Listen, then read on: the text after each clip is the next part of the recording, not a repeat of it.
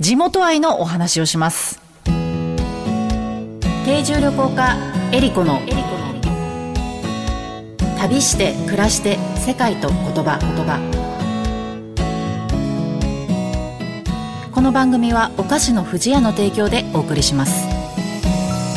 世界各地で現地の家庭に滞在をしている定住旅行家のエリコです。皆さんにとって旅は楽しむものですか？人生を見つめ直すきっかけでしょうか？私にとって旅は暮らすこと。この番組は世界各地およそごじゅっかこくひゃくいじょうの家族の下で定住旅行してきた私エリコが実際に訪れ定住した国や地域の暮らしを言葉をキーワードにお話ししていく番組です。今回もゲストにミュージシャンの荒木優子さんをお迎えしての旅となります。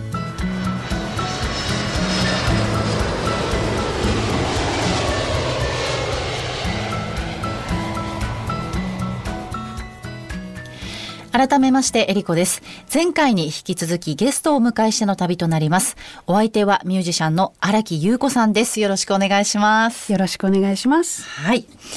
えー、前回は、えー、都会の話 I'm here ということで、えー、ニューヨークのお話とかあとまあそのドラムのね話もあの聞かせてエピソード聞かせていただいてすごくなんか面白かったんですけれども、あの日本でこう演奏される時とあと海外で演奏される時もたくさんあると思うんですけれども、はい、その一緒に演奏されるアーティストさんとこうコミュニケーションを取るときって、はい、やっぱその日本のアーティストさんとあの、まあ、外国人のアーティストさんって結構違いってあるんですか？違いあるかも。あのーえっと、まずあのチャートって譜面のことをチャートって言うんですけど、あ、はいはい、あの向こうの人は日本人に対してちょっとチャートに頼りすぎてるって、ね、思ってるみたいで、でも実際やっぱりそうで、はい、向こうの人とやり取りしてると私ちょっと待ってって書いちゃうんですよ。あ、その譜面に、はいはいはい、なんか忘れないように、はい、もう覚えられないから、はい、あのそうなんかそれがあんまり良くないってまあ言われて、ね、確かにその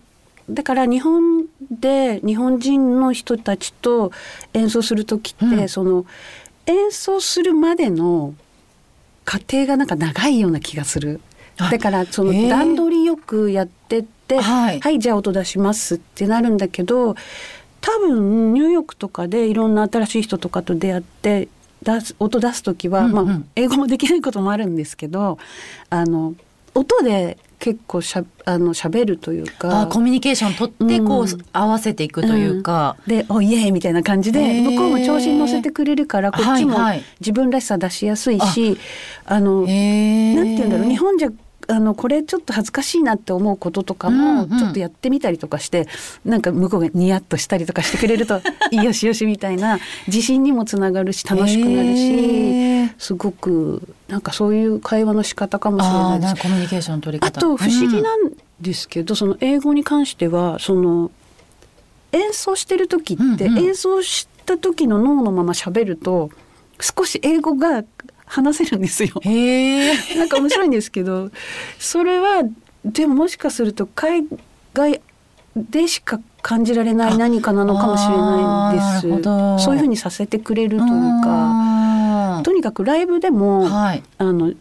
イエーイとかみんなすごい声すぐ出してくれるから、こっちもなんかこうすごいシーンとしたストイックな演奏しててもお客さんがイエーイとか言ってくれると、あのこっちはそれに対してあのなんそのなんていうの、うんうん、対応なんていうか、はい、こっちはニコッとはしないんですけど、はい、心の中でよしよしみたいな、そういうのがやっぱりあるんですね。大丈夫私たちいけてるみたいな気持ちになれるというか、なんか日本だと私そんなにごめんなさいライブとかに行かないんですけど、そうですか、なんかそのぜひ来てください行かせていただきたいと思うんですけどなんかそのなんていうんですかね、こうちゃんと聞かないといけないみたいなのがもしかしたらあるかもしれないですよね。でしょ、だから多分少し酔っ払って日本人だと見るぐらいがちょうどいいのかなって。ああ酔っ払すぐ酒の話になる。なんか私イタリアにいた時にオペラとかをよく、はい、まあ、見に行ったりとかしてたんですけど、結構日本だとみんなシーンとしてみたりするんですけど、うん、なんか面白いとこだと思いっきり笑ったりとか。オペラもそうですか？はい、なんか声出したりとか普通にしてたんで、えーなんかこう掛け合いというか、そうやって作っていく一緒に、うんうん、あのものがやっぱりライブの一番こう、うん、なんかいいところっていうか楽しいところなんじゃないかなっていうのは思う、はい、やっぱそうなんですね、うん、へー。じゃあ お, かお客さんの逆に反応とかによって演奏も随分変わっていないですよね。正直変わりますいやなんかだから最初東京の人って無表情で見てるから、はい、あれこの人たち楽しんでんのかなとかって思ってたんですけど、あこの人たちはこの人たちなりの楽しみ方があって、あの そ, それで心で楽しんでくれてんだなっていうのは エスエヌエス がねだんだんすごい書いてくれるようになったから、はいはい、なんかそれで分かるようになって、あじゃあ大丈夫信じてればいいんだってっては思えるようにはなったんだけど。でもなんか荒木先輩すごいもうあの経験がものすごい豊富じゃないですかそれでもなんかそういう気持ちになったりするんですか。めちゃくちゃなります。それね、そのそれこそ坂本龍一さんとも話したけど、はい、これはもういつまでもなれないねみたいな話とかだから出てました。そうなんですね、うん、だからやっぱり作っていくんでしょうね、えー、その時その時がもういっかいしかなくてっていうところで。巨匠もそうなんですか。なんかそうみたいですよ。だからもしかしたら似て、うん、似てたからなんかずっと一緒にハイボール入れたりして恐れ多いですけどへえ、うん、そうなんですね。前回ねそのあの旅言葉で I'm here っていうのを聞かせていただきましたけども、はい、あのそれ以外にあの旅の言葉があのこれまでいろんなところで演奏されたり、はい、エピソードなどがあれば聞かせていただきたいんですけれども。 あ, あのね私あのよんじゅっさいで免許を取った運転免許を取ったんですよ。えそれは何のきっかけですか逆に、まあ、ちょっとあのさらっと言いますが、はい、乳がんになりましてその年に、はい、それでそのまあ実家にすごく帰るようになったの で,、はいはい、で実家に長くいる時に煮詰まるからあのあの免許でも取りに行こうみたいな。うんあちょっともうドライブができるようになったらいろんなところ行けるしっていう。それで車も親に与えていたいただきましてそう買ってもらって そうそれですごい運転が大好きになっちゃってそれでねあの地元の鳥取県境港市からあのだいたいねにじかんとか運転するのがすごい好きで、それでちょうど行けるのが岡山なんですけど、あ確かに、ね、あの大山のあそうですね蒜山の山を越えて、はいはい、越えてで岡山にあの行くっていうのが結構自分の中のなんか旅の中ですごい好きな、まあ、ドライブですね。だから多分趣味になったんだと思うんですけど。そうなんですね。そうこうしてるうちにあの私たちの共通の知り合いの、はい、岡田健吾さんというあの実はの中中小企業バンドというのを岡山でされている中小企業の社長さんがいらっしゃるんですけど、うん、岡田健吾さんという、はいまあ、その共通の知り合い の, あのご紹介もあってでまあ、荒木さんとこういう、まあ、ご縁を持たせていただいたわけなんですけれども、うんねはい、その私その岡田くんは同い年で。あそうなんですか。そうなんですよ。へあっちの方が老けてるでしょ。そうですあれなんですけど荒木先輩若いでそうそう彼のこと私ロッキー通称ロッキーって言われてて。あそうなんですね。 そ, そうそのロッキーとすごくこう何きっかけかなちょっと忘れちゃったんだけど、うんうん、紹介してもらってであのバンドやりたいって言ってその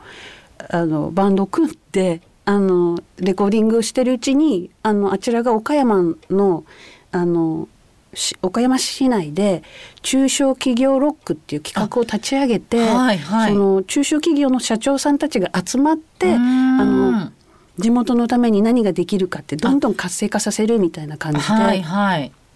そうなんかそれをやってて私もその境港はねフィッシュ大使というのをやらせていただいてますが、はいはい、あの私にじゃあ何ができるかっていうとその地元にあの自分が知り合えた素晴らしいミュージシャンたちを連れて帰ってあの地元の人たちに紹介したい あ, あとあのその連れてったミュージシャンたちに境港ってこんなにすごいんだよっていうことを、まあ、アピールしたいっていうで必ずでもみんなまたまた行きたいって言ってくれるしあのあのお客さんはその地元のお客さんはずっと応援してくれるんですよ。ああ、そうなんですね。なので私すごくその地元のためにっていうのがすごいキーワードですね、はい、地元の好きで、でその今ロッキーも今それをすごく頑張ってるから、はいまああのね、あの私にできることだあれば何でもやるよって言ってあの年にいっかい今その中小企業ロックなんかイベントみたいなのをやってて、あ、はいはい、あのそれこそ草バンドコンテストみたいなこともやってて、そのアマチュアのね、うんうんうんうん、それの審査員とかも私やってるんですけど、あ、はいはい、あのそうなんか そ, そのそれもなんかそのなんだろう、年一にそれが去年一昨年からかな入ってきてて、それがすごいあの楽しみで。あ、そうなんですね、うん、なんか山陰地方、まあ、岡山は山陽になりますけども、はい、そのアーティストの人たち、まあ、ミュージシャンって結構いらっしゃるんですか、うん、その若い人で結構いるんですよ。あの、あのね、岡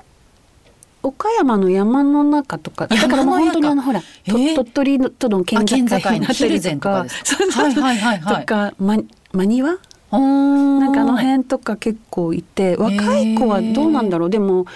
あのそれこそそのコンテストは島根からも来てたりとかもしてたし、あ、えーまあ、大体が岡山の人だけど、あのそうですね、あの酒蔵のあの酒蔵の人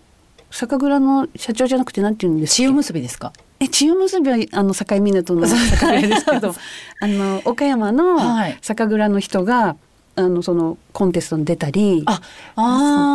なんかそうどんどんちょっと大きくなってもいってて、えー、そうなんですね、すごいいいかっこいいなと思ってて、そういうああいうのってその な, なんていうんですかね、ちょっといやらしい話をしてしまうと持ち出し、自分のあの貯金からというか自分のお金を使ってその盛り上げていかなきゃいけなかった、だからスポンサーになるとか、はい、なんかそういうことをしてまでやりたくないっていう人が多いと思うんですけ ど,、うんうん、なるほど、今はその中小企業の社長さんたちがそこを頑張ってやってるっていうのが、うんうん、あのもう私が行ったりとかしてももう至れり尽くせりで、うん、あの社長さんたちがもうこぞっていろいろ連れてってくれるんで。楽しくてしょうがないです、えー、でもね活性化するし、本当にそこから大きい、ねはい、バンドになる、ねうん、人たちもいるかもしれないですもん、うん、あのオフィシャルヒゲバンドとかさんも、はい、米子のすごいちっちゃいバンドっていうか、うん、普通にずっとバンド活動されてた方でしたもんね。そうみたいですね。ねえ、そうそう、だからぜひなんかそう地元にすごく人気のバンドあるけどってヒゲダンディズム知ってるかって言われて、私ずっと知らなくて、うん、知った時にはもうなんか雲の上のなんかバンドになってましたね。あ、そうなんですね、うん、でもそういったね荒木さんのお力添えでどんどんそういう新しい才能が発掘されるともう楽しいですね。私も期待して今後の活躍をそうなるといいですけどね、はい、お祈りしておりますそして最後に、えー、告知がございます。えー、所属されているオフィスオーガスタさんが主催されている毎年恒例の大規模音楽イベント、オーガスタキャンプにせんにじゅうさんねんスキマスイッチ トゥエンティース Anniversary ですね。くがつにじゅうさんにち土曜日、会場は横浜赤レンガパークにて開催されますと、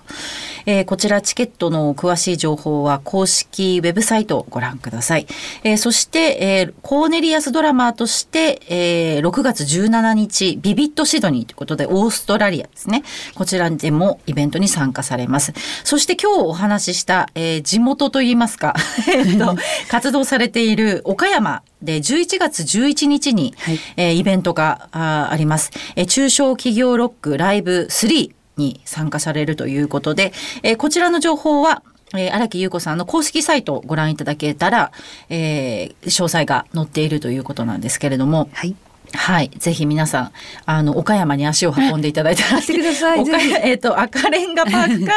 えー、オーストラリアか岡山ですねに行けば荒木優子さんにどこでも来てください、はい、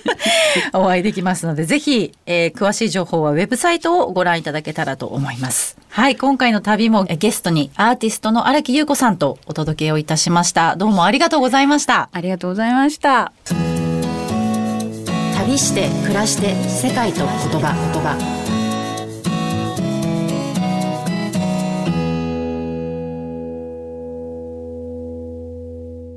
ここでお知らせです。私、エリコのコラムが掲載されている富士屋のウェブサイト、ペコちゃんの森が富士屋ファミリー文化研究所としてリニューアルしました。ペコちゃんたちのイラストが可愛く楽しいサイトになっており、新たな募集企画、ペコちゃんのポストもスタートしました。現在、ペコちゃんのポストでは、キッズイラストとファミリーエピソードを募集中。毎月ご応募いただいた中から一部をサイトに掲載します。ファミリーエピソードはお菓子のプレゼントもあるので、ぜひ応募してみてください。私、エリコのコラムでは世界のお菓子をご紹介。ペコちゃんとの旅で出会った素敵な世界のお菓子を毎月ご紹介します。この他にもオリジナル壁紙カレンダーがダウンロードできるコーナーなどもあります。富士屋ファミリー文化研究所ウェブサイトは、富士屋ファミリー文化研究所が行う様々な活動を楽しくご覧いただけるご報告の場であると同時に、お客様とのコミュニケーションの場としてもご活用いただけるサイトで、毎月定期更新しています。ぜひご覧ください。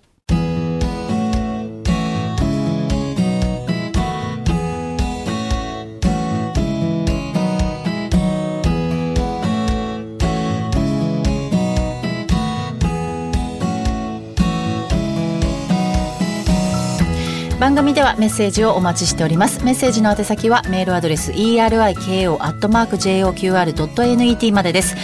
えー、次回は皆様からいただいたメッセージをきっかけにお届けします。それではまた旅しましょう。旅して暮らして世界と言葉、お相手は定住旅行家のエリコでした。ほんならね。